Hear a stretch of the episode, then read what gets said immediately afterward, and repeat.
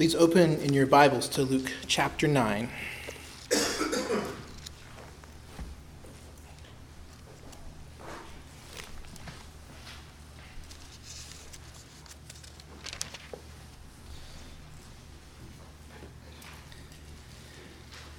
I once had a conversation with an airline pilot that has always stuck with me. He told me that if a plane loses cabin pressure, rapid loss of cabin pressure at, I think he said 30,000 feet, that you have six seconds of consciousness to get the mask on. That's why they tell you if the masks fall from the thing, you put it on yourself first before you help the child sitting next to you, right? If you're passed out, you can't save them, right? It's a pretty basic principle. The dead don't help the dead. the unconscious don't help the unconscious. Now, I tried to verify this a few weeks ago, and it's a bit it's a bit jumbled. There's lots of variables about what happens with that rapid loss of cabin pressure and at what elevation. But it's not good news. And you should put the mask on yourself before you help your neighbor. There's a basic principle here that I think Jesus would have us see applies to the kingdom of God as well. We're going to see this morning in Luke chapter 9 that Jesus begins to show us the seed of the church as he sends his apostles out to, to show forth the kingdom, to heal and to cure, and to uh, preach, the, preach the kingdom of God. But we also see that the apostles themselves have a long way to go. And that in this text, we're going to see the apostles themselves need saving. In order for us to benefit from the apostolic witness, they had to put the mask on themselves first. They had to first come to faith in Christ. This morning, we're looking at this passage from Luke chapter 9, and we're looking at, looking at the first 50 verses. You may wonder, why are we stopping at verse 50? Why are we stopping the series at verse 50? Well, that's because we recognize, most scholars recognize that verse 50 and 51 represent a turning point in the gospel. In verse 51, Jesus begins his journey to Jerusalem. He sets his face to Jerusalem to die. So, in these first three cha- or nine chapters, we've covered the, the bulk of Jesus' ministry, in a sense, uh, in terms of time, as he's wandered around Galilee preaching and teaching to, the, to his disciples. And now comes the fateful trip in which he will be crucified. And so this morning we're kind of looking at the first end of this section. And Lord willing, next year we'll come and pick up at Luke 9:51 and make our way with Jesus to Jerusalem. But we're stopping here so that we can move on to Daniel so that we can hear more of God's word throughout the year. As we go through this passage this morning and we see what Jesus is doing in planting the church, we're going to use uh, five statements to organize our time. The first statement is that Jesus is rebuilding the people of God. Jesus is rebuilding the people of God. These statements are all kind of relate and build on each other. But statement number two is that the people of God are built on Jesus, the Christ. The people of God are built on the Christ. Number three, we'll see that, the peop- that, that, that Christ has to suffer. The Christ has to suffer. And finally, we're going to look at two more application uh, uh, statements. Number one, that all people must be saved by the suffering of Christ. The only way to be saved is by the suffering of Christ. And finally, that all disciples must follow Christ's pattern of suffering, then glory. So let's launch out and to look at first. Jesus is rebuilding the people of God. And we're going to look at this in verses 1 through 17. And then we're going to skip down and read the transfiguration passage or the, the, the account of Jesus being glorified beginning in verse 28. And hopefully, as we go, you'll see why we're doing that. So, first, let's read verses 1 through 17, Luke chapter 9. This begins on page 866 of the Bibles provided. And he called the twelve together and gave them power and authority over all demons and to cure diseases. And he sent them out to proclaim the kingdom of God and to heal. And he said to them, Take nothing for your journey no staff, nor bag, nor bread, nor money, and do not have two tunics, And whatever house you enter, stay there, and from there depart. And wherever they do not receive you, when you leave that town, shake off the dust from your feet as a testimony against them. And they departed and went through the villages, preaching the gospel and healing everywhere. Now Herod the Tetrarch heard about all that was happening, and he was perplexed, because it was said by some that John had been raised from the dead, and by some that Elijah had appeared, and by others that one of the prophets of old had risen. Herod said, John I beheaded, but who is this about whom I hear such things? And he sought to see him. On their return, the apostles told him all they had done. And when he took them and withdrew apart to a town called Bethsaida, when the crowds learned it, they followed him, and he welcomed them and spoke to them of the kingdom of God and cured those who had need of healing.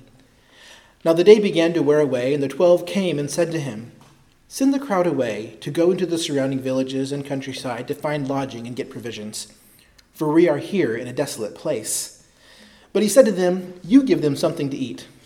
They said, We have no more than five loaves and two fish, unless we are to go and buy food for all these people. For there were about five thousand men. And he said to his disciples, Have them sit down in groups of about fifty each. And they did so, and had them all sit down. And taking the five loaves and the two fish, he looked up to heaven and said a blessing over them. Then he broke the loaves and gave them to the disciples to set before the crowd. And they all ate and were satisfied. And what was left over was picked up twelve baskets of broken pieces. Now let's skip down to verse 28. Now, about eight days after these sayings, he took with him Peter and John and James and went up on the mountain to pray. And as he was praying, the appearance of his face was altered and his clothing became dazzling white. And behold, two men were talking with him, Moses and Elijah, who appeared in glory and spoke of his departure, which he was about to accomplish at Jerusalem. Now Peter and those who were with him were heavy with sleep, but when they became fully awake, they saw his glory and the two men who stood with him. And as the men were parting from Peter, parting from him, Peter said to Jesus, Master, it is good that we are here. Let us make three tents, one for you, and one for Moses, and one for Elijah not knowing what he said. As he was saying these things, a cloud came and overshadowed them, and they were afraid as they, had entered the cl- as they entered the cloud. And a voice came out of the cloud, saying, This is my son, my chosen one. Listen to him. And when the voice had spoken, Jesus was found alone, and they kept silent and told no one in those days anything of what they had seen. What I want you to see here from this interesting collection of texts is that Jesus is rebuilding the people of God. If you've been following along with Luke, it should not be a surprise that the people of God need rebuilding. Remember how Jesus marveled at the centurion's faith, and he marveled that such faith was not found even in Israel. We've seen also growing opposition to Jesus from those who we would think should have been most receptive, from the religious leaders, the Pharisees and scribes. They rejected God's purpose for them in rejecting John the Baptist and Jesus. And in this chapter, later on, we'll see Jesus lament that he has come to a twisted and faithless generation. The picture that's painted is that God's people were in spiritual darkness, but God does not leave them that way. He begins rebuilding the people of God by empowering the 12 apostles to carry out his ministry. So, in this passage, instead of Jesus healing and casting out demons and preaching, he calls and empowers the 12 apostles to do that ministry. It may not seem like it, but this is a major step in the Gospel of Luke. It shows us that Jesus did not simply come to do some amazing things and then leave. He came to leave a, a permanent witness of his saving work. He came to bring new life to the people of God. He came to establish his church. We don't see that in full yet, but we see the first, first signs of it as Jesus authorizes and empowers these 12 apostles to be his representatives, ambassadors for his kingdom. So I want to just do a quick flyover these verses that we just read and make the case for why we see this as the new people of God, the people of God being rebuilt. The first sign of this rebuilding work is the repetition of the number 12 throughout this passage. So, a lot of times as we're reading the first nine chapters of Luke, we, we see references to disciples. But then in chapter 6, we see the 12 called, and they're called apostles. Well, here in this passage, we see the 12 repeated several times. First, in verse 1, Jesus, uh, he, he called the 12 together, and he gave them this power. Then, in the middle of, uh, in, in verse 12, he, he, we see the 12 again come, and they tell Jesus to send the crowds away, but they're called the twelve. Sandwiched between these two twelves, Jesus, uh, these are called the apostles, which reminds us again of their calling in, in, in chapter 6. And then, after the feeding of the 5,000, 12 baskets of broken pieces are collected, one for each of these apostles who seem to doubt what to do in this case. So these 12 apostles are the ones that Jesus empowers to heal. He authorizes them to preach the gospel, and he uses them, despite their doubts, to feed the people in the wilderness. Now, 12 is an important number for God's people because there are 12 tribes of Israel. But now there are no longer these 12 tribes, there are these 12 apostles and, and Israel is not defined by relationship to Abraham. Israel is defined by those who have come and heard the truth of Christ proclaimed by his apostles, or in the case of the miracle, fed by his apostles. So the people of God are built as they hear the apostles' message about Jesus, this message of repent and believe. That's one evidence that, that Jesus is rebuilding the people of God. Line of evidence number two Jesus feeds the 5,000. And verse 12 tells us that he does this feeding in a desolate place. Desolate place translates the Greek word that is wilderness. So we can put the pieces together and say Jesus feeds God's people in the wilderness. And he feeds them in a miraculous way after looking up to heaven and blessing the loaves and fishes the disciples brought him. So once we saw God feed his people in the wilderness through his servant Moses, but now God feeds his people again in the wilderness through Jesus. He feeds them with apparently heavenly food. But notice that when the apostles bring the problem to Jesus, what does Jesus say to them? You give them something to eat. He wants them to realize they have a role to play in his kingdom. He wants them to love and serve the people the way he does. And so when it comes time to distribute the food, Jesus doesn't give it directly to each individual man. He gives it to the 12, and they hand it out, and the people eat and are satisfied. Jesus is rebuilding the people of God. So we could put the people of God like this The people of God are those who are fed by Christ through the ministry of his apostles. All right, here's the third cord in my three corded strand of pieces of evidence for Jesus rebuilding the people of God. And that's what we see happen on the mountain with Moses and Elijah. We'll come back to some of, the, of these details, but here's what I want you to draw, see. The disciples witness the glorified Jesus. They see Jesus in his glory. We're told his physical appearance changes and his, his clothes even change and that they're shining bright. And after Peter's confused statement about the three tents, Luke says that a cloud overshadowed them and that as this cloud came, they were afraid. And what I want you to see is that when we see these ideas of, of the cloud, of glory, of a mountain, and Moses, our biblical spidey senses should be tingling. We're meant to think, I think, of two different places in the book of Exodus. One is Moses on Mount Sinai when he's receiving the law, and he asks God to let him see God. This is Exodus chapter 33. And God tells him, You can't see me in a full way, but I can hide you in this cleft of the rock, and I will pass by you. That's, an, that's one place where we have these ideas God's glory and this cloud and the mountain all wrapped up together. The other place is Exodus chapter 40, when the tabernacle has finally been completed.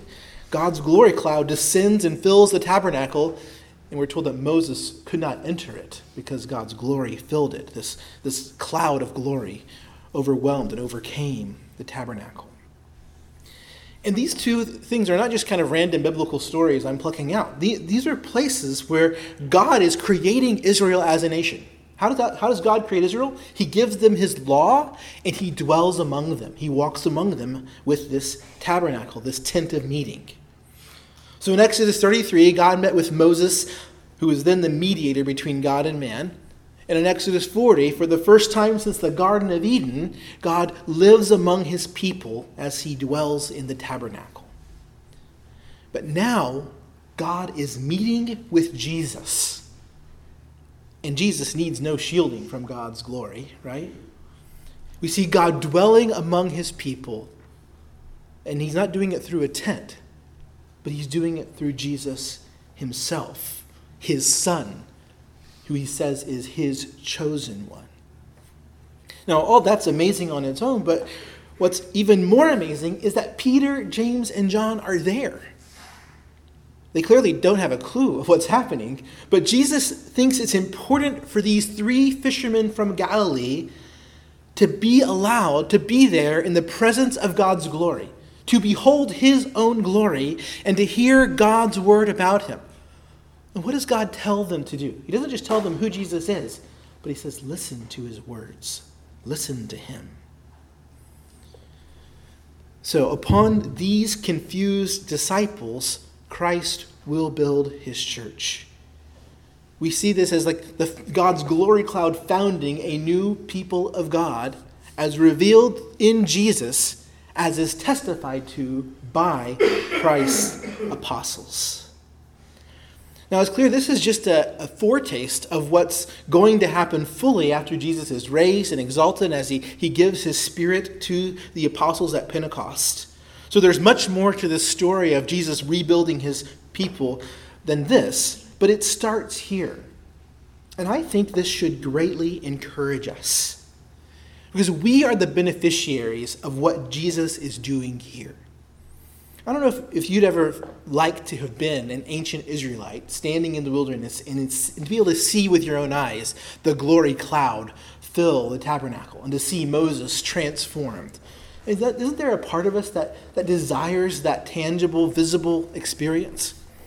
And, and God has not chosen fit to give it to us, but He has given us the truth. He has revealed Himself to us truly and profoundly. And so, our glory cloud moment is not something we can see with our eyes, but it's something that we hear in the testimony of the apostles. They were his witnesses. And so, even as we are here gathered around listening to this Gospel of Luke, eh, part of the apostolic testimony, we are allowed to see the glory of Jesus Christ. We see the glory of Christ as we read the scriptures, as we have this apostolic testimony about who he is and what he came to do. We're being fed by Jesus through the ministry of his apostles. And we can be a part of this people that Jesus is founding by believing the good news about him. This is better than being there on the plains or wherever they were when, when the cloud was descending. This is better news because we have a better salvation in Christ. And so to be a Christian is to be a recipient of this powerful ministry that Jesus founded here.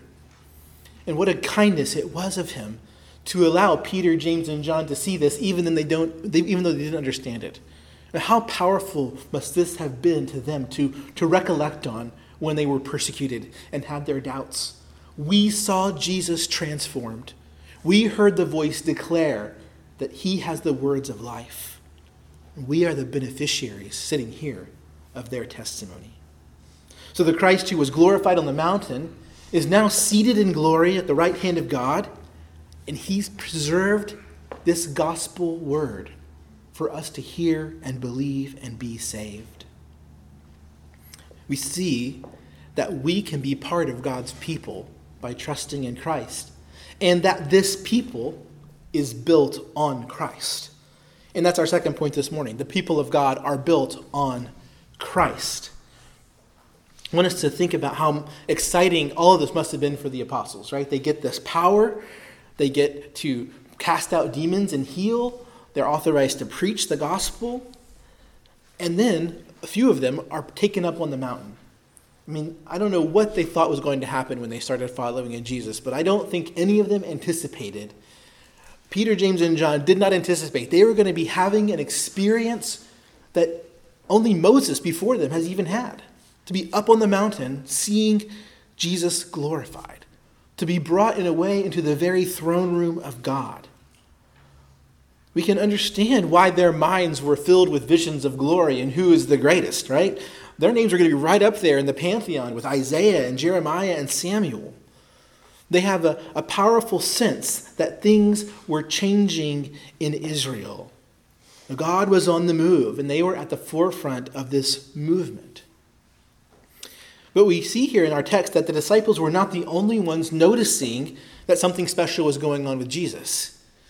Sandwiched between Jesus sending out the 12 and their return, we have this interesting tidbit about Herod.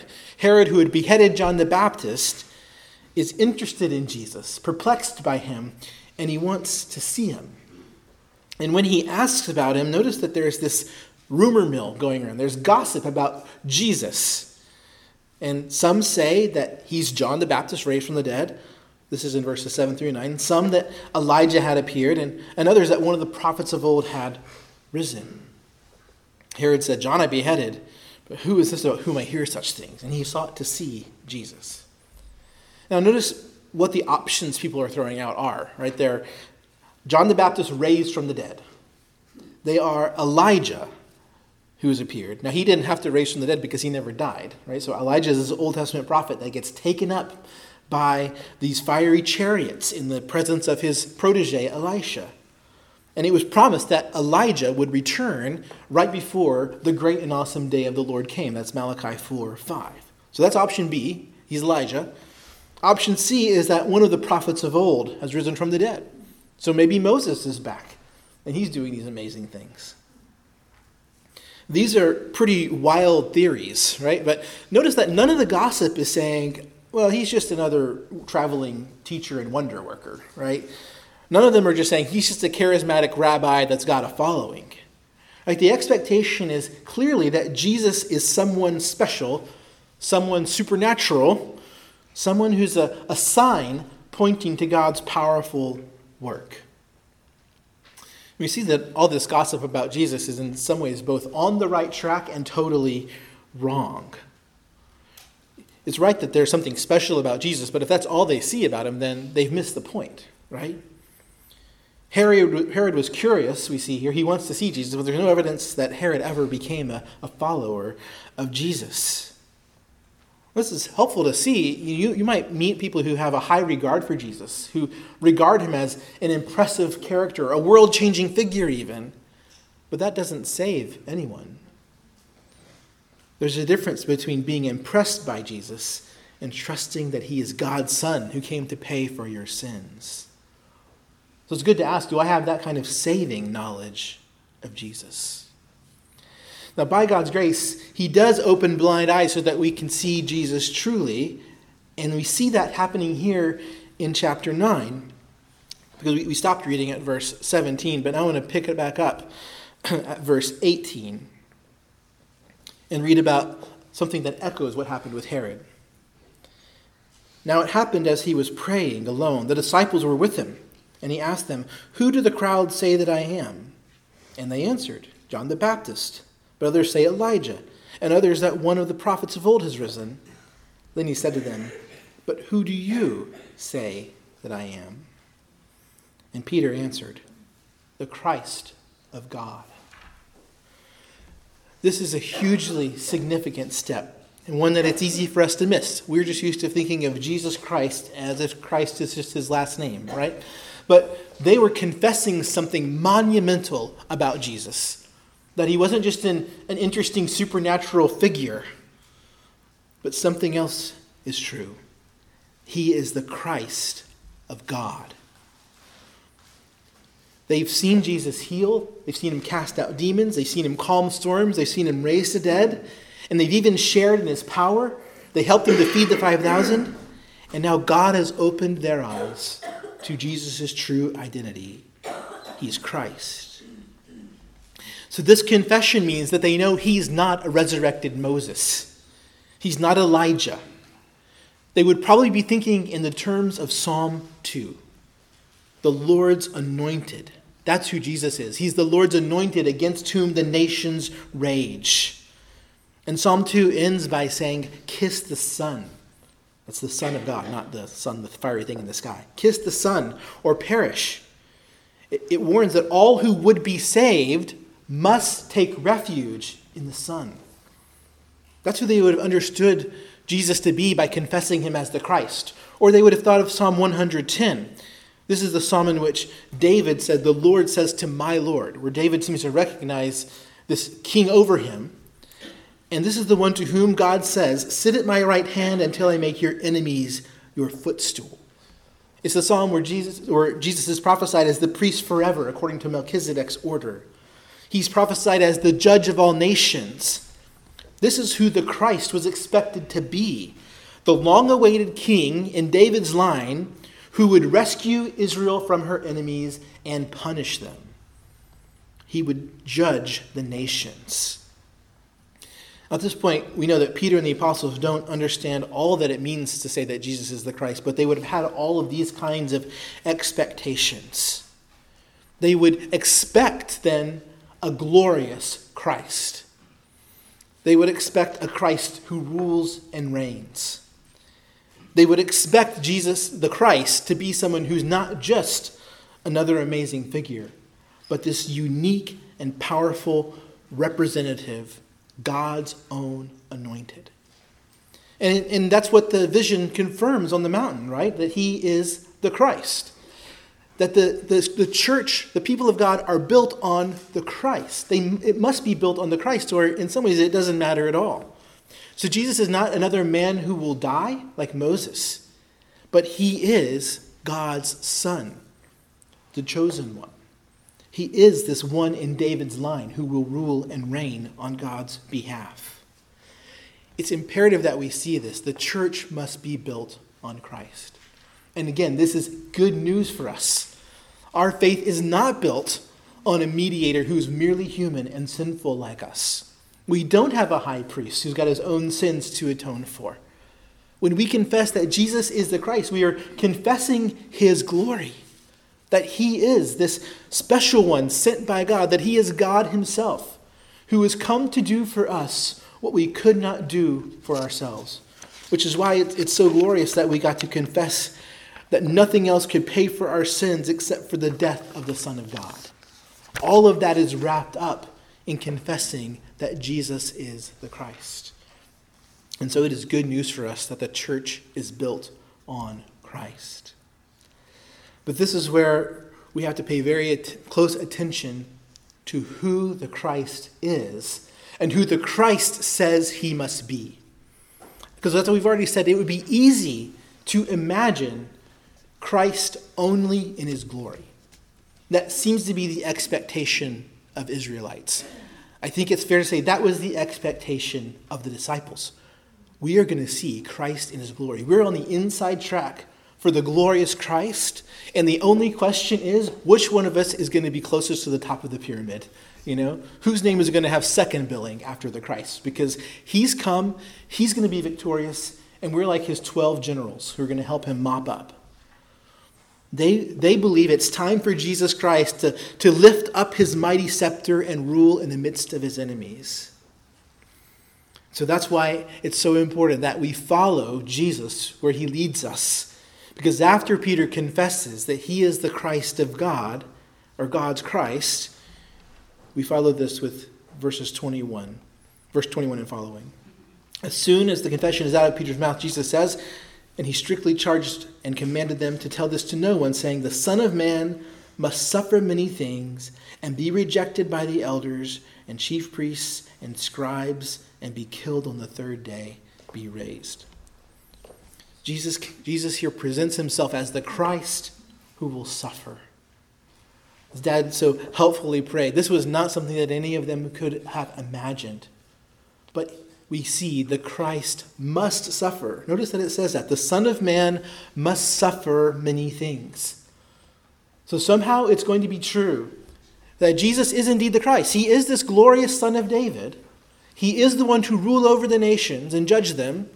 And yet, he's going to be rejected by his own people. He's going to be, as he says later, handed over or delivered over to the hands of men. He is going to be the Christ who suffers. This is another crucial thing that the Transfiguration story confirms to the disciples if they had eyes and ears to see and hear it. Notice that when Jesus appears with Moses and Elijah, what do they talk about? Did you, did you notice that when we were reading the Transfiguration account? It says, And two men were talking with him, Moses and Elijah, who appeared in glory and spoke of his departure, which he was about to accomplish at Jerusalem. So when the disciples get this transportation into, the, into glory, they see Jesus glorified, they see Moses and Elijah. First, they know, well, Jesus isn't Moses and Elijah because they're there. But they also know Moses and Elijah are speaking of his departure. Right? They, they're in on the plan. They approve of the plan. And if Moses and Elijah approve of it, it must be okay. It must be God's will. This is like double extra confirmation. If it wasn't enough to have Jesus himself say it, now we have the law and prophets testifying that Jesus is supposed to go to Jerusalem and die. That's not an accident. That's not a, that's not a record scratch moment. That is what is supposed to happen. The Christ must suffer and die. And why must he suffer and die? It's because of our sin. There's no salvation without atonement for sin. Jesus must suffer. And so when we talk about the church, uh, the people of God being rebuilt and being built on Christ, and that the Christ must suffer, we're saying the church can only exist if Jesus pays the price our sins deserve. The Christ must suffer. He is the glorious one, and his glory is seen as he faithfully suffers and pays the price our sin deserves. It would be easy to overlook how much of Jesus' compassion is woven throughout this chapter. Right? What does Jesus do when the crowds follow him to Bethsaida and he's trying to get away from them, it seems? He welcomes them. And whose idea is it to feed the crowds? It's Jesus' idea. And doesn't Jesus make sure that they are fully satisfied when they eat? He is our compassionate Savior. He willingly came to suffer death. The one who made men's hands came to be handed over to their hands and be killed by them. Jesus is full of love here. So, as we think about ourselves, where do we stand? Again, we are beneficiaries of this great gospel message this message of the glorious Christ who dies for sin and then is raised from the dead and exalted over all things. This is very good news. It is very good news that the church is built on Christ and that the Christ must suffer and that our sins are paid for. This is the news that we have the privilege to proclaim. And that brings us to our uh, fourth statement all people need Christ's salvation. I'm going to pick up the chapter in verse 37 and read through the end. On the next day, when they had come down from the mountain, a great crowd met him. And behold, a man from the crowd cried out, Teacher, I beg you to look at my son, for he is my only child.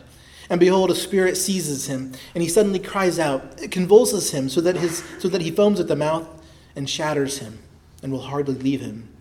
And I begged your disciples to cast it out, but they could not. Jesus answered, O faithless and twisted generation, how long am I to be with you and bear with you? Bring your son here.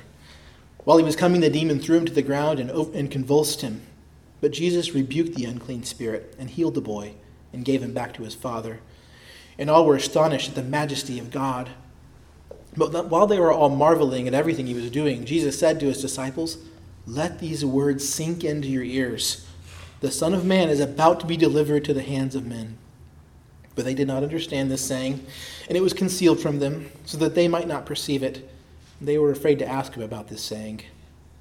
An argument arose among them as to which of them was the greatest. But Jesus, knowing the reasoning of their hearts, took a child and put him by his side, and said to them, Whoever receives this child in my name receives me, and whoever receives me receives him who sent me. For he who is least among you all is the one who is greatest. John answered, Master, we saw someone casting out demons in your name, and we tried to stop him because he does not follow with us. But Jesus said to him, Do not stop him, for the one who is not against you is for you. In this last section of the chapter, we see that Jesus came to a faithless and twisted generation. I wonder if this is meant to follow the pattern of Moses coming down from the mountain and finding Israel worshiping the golden calf. But we're meant to see a contrast between Christ and his glory and the spiritual darkness that engulfs Israel, and I think even the disciples. And this darkness brings forth a lament from Jesus. On first reading, it, it sounds like Jesus is exasperated with his people and perhaps with his disciples, but it may help to think of Jesus here in his role as the representative of Israel. So he's more like the psalmist praying, How long? How long until his work is finished and all things are made right? In this lament, we're meant to hear both Jesus' hatred of sin and unbelief and to hear a hope for the completion of his work. So it's a sign of the healing that he will bring. And he heals the boy, the demon possessed boy, to demonstrate that he is still the one who heals. After the healing, we're told about the crowd's reaction. They're astonished. They're, they get a glimpse of the glory, the majesty of God.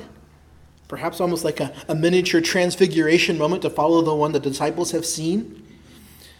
And so Jesus makes sure to follow it among his disciples. Don't get wrapped up in all this glorying they're doing. Remember, I must be handed over to the hands of men, I must be delivered. This phrase, delivered into the hands of men, it's a strange way of describing his suffering. But it emphasizes the way that Jesus will submit to being arrested and being tried by the leaders of Israel and Rome. He wants his disciples to know that subjecting himself to the evil treatment of men, again, is part of God's plan. They're going to see him actually arrested, taken into custody Perhaps they'll be able to see the beating he receives at the hands of the soldiers.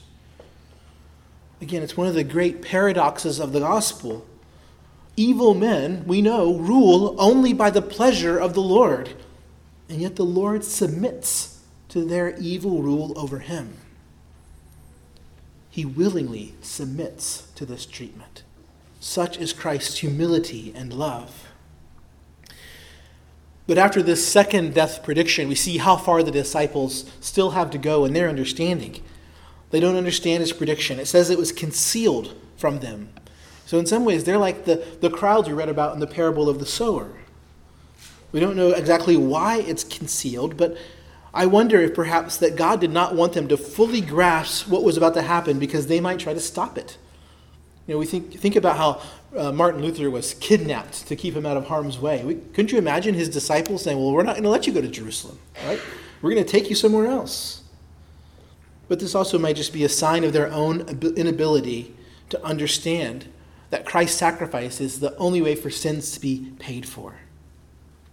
And we see in the last two paragraphs of the passage, their confusion just continues, right?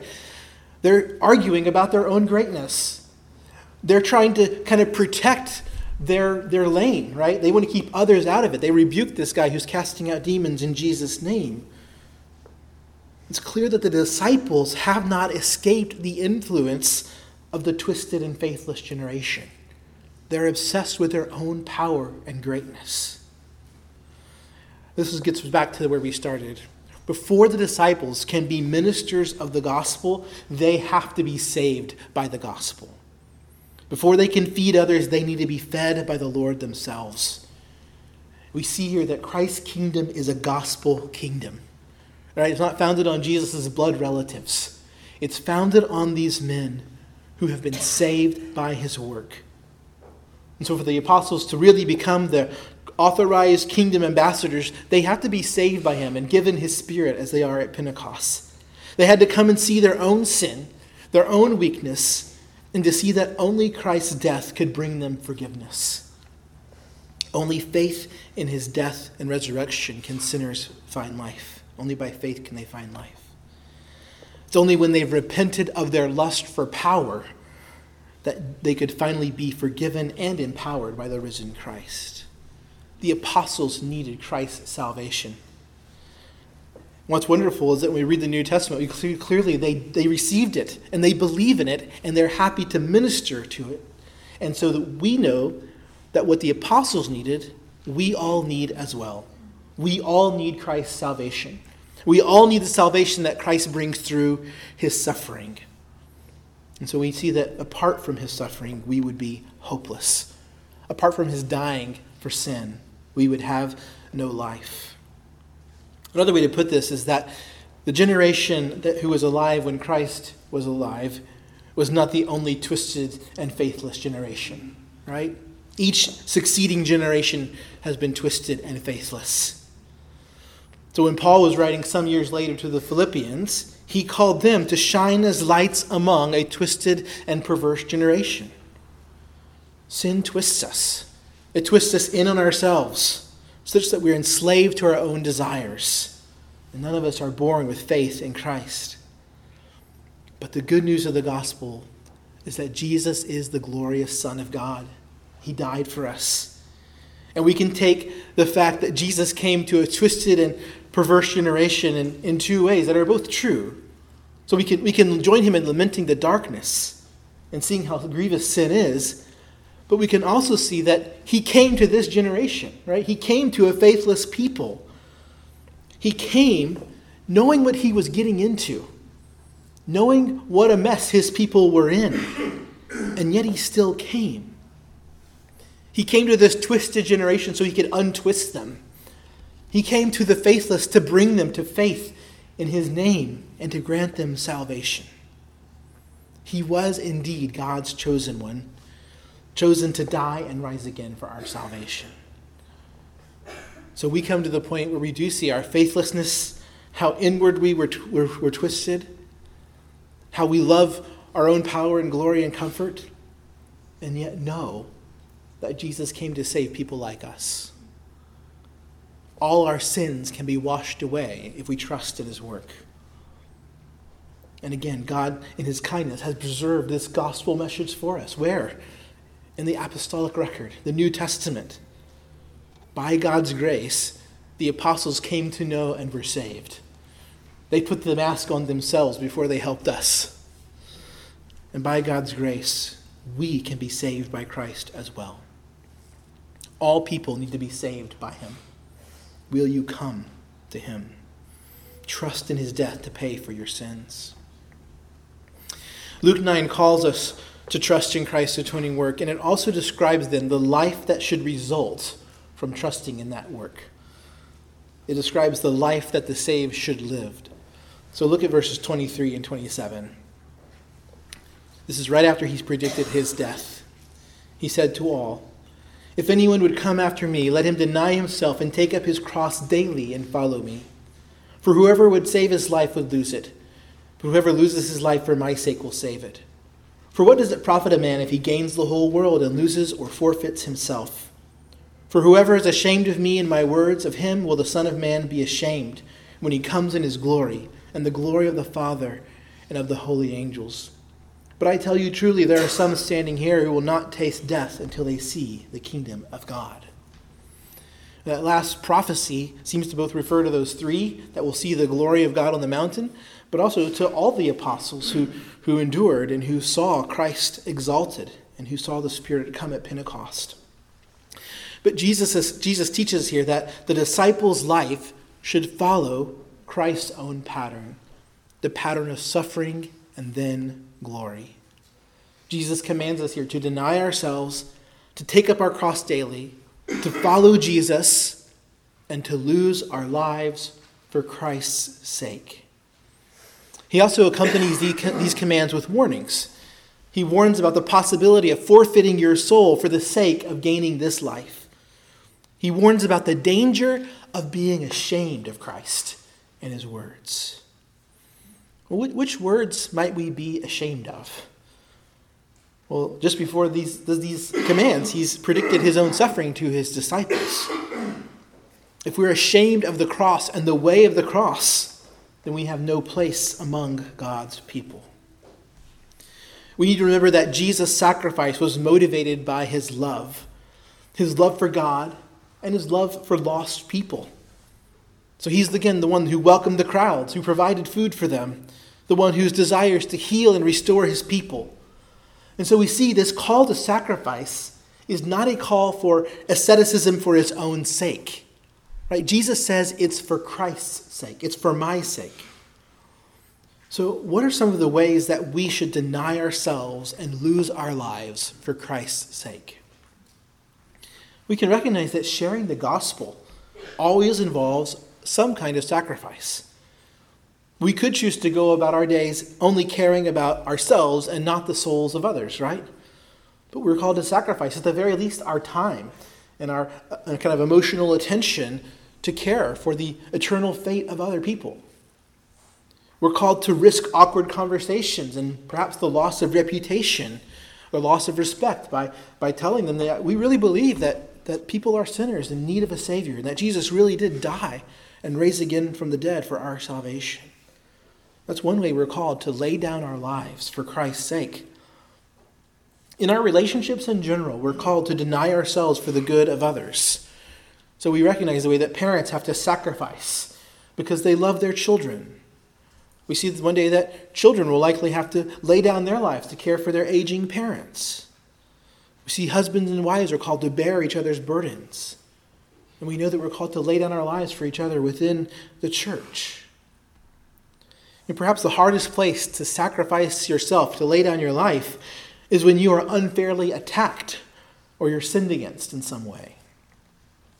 But we see that our Savior was also sinned against. He was delivered into the hands of these men who lied about him and beat him and nailed him to a cross and then continued on mocking him. He endured that abuse and mockery Right? It says he despised the shame, looking to the reward, looking to the hope that awaited him, looking to the glory that was coming. He did not return evil for evil. He didn't defend himself. He didn't respond with a zinger of his own. He entrusted himself to him who judges justly. And he calls us to follow him in the same pattern. Is it possible for us to love like that? We've already seen he's called us to do that. He called us to love our enemies and to pray for those who curse us. The only way we can love like Christ's love is when we know his love ourselves. When we know that Christ loves us and that God accepts us because of Christ's righteousness. And we know that one day God will vindicate us. When we have that kind of confidence, and know we are loved by God through Christ, we can endure. We can endure hatred from others. We can endure being thought that we're ridiculous because we believe the gospel. We can endure the insolence of a rebellious child. We can even endure a spouse who turns their back on us. We can endure knowing that God is with us through our Savior Jesus. We can endure because we would rather commend the gospel and God's love than we would see our own reputation defended. When we have that kind of love for God and faith, we can endure hatred, mockery, and persecution. It's through this kind of humble following of Jesus that we shine as lights in this crooked and perverse generation. It's tempting to think that perhaps we can just return the world's mockery back on them and thereby demonstrating how foolish they are and how true Christianity is. But that's not the nature of Christ's kingdom. He doesn't call us to power and glory first, but to sacrifice and self denial, to deny ourselves, take up our cross, and follow Christ. As we follow Christ like this, we display his glory, that he laid down his life to save sinners. We reflect the truth of the gospel. And we can do all this knowing that glory is coming. Jesus is not dead. He did suffer and die, but he didn't stay dead. He rose from the dead. He is exalted. He's at God's right hand now, sitting on his throne, and he'll come back for his people. And so we persevere knowing that we belong to the Christ, the chosen one, the Son of God. And so we go on in that confidence. We go on feeding on Christ by attending carefully to his word. The word preserved for us in the scriptures by his apostles and the apostolic band. We listen to our glorious Savior, trusting that we will one day be glorified with him when we look upon him coming in the clouds. Let's pray.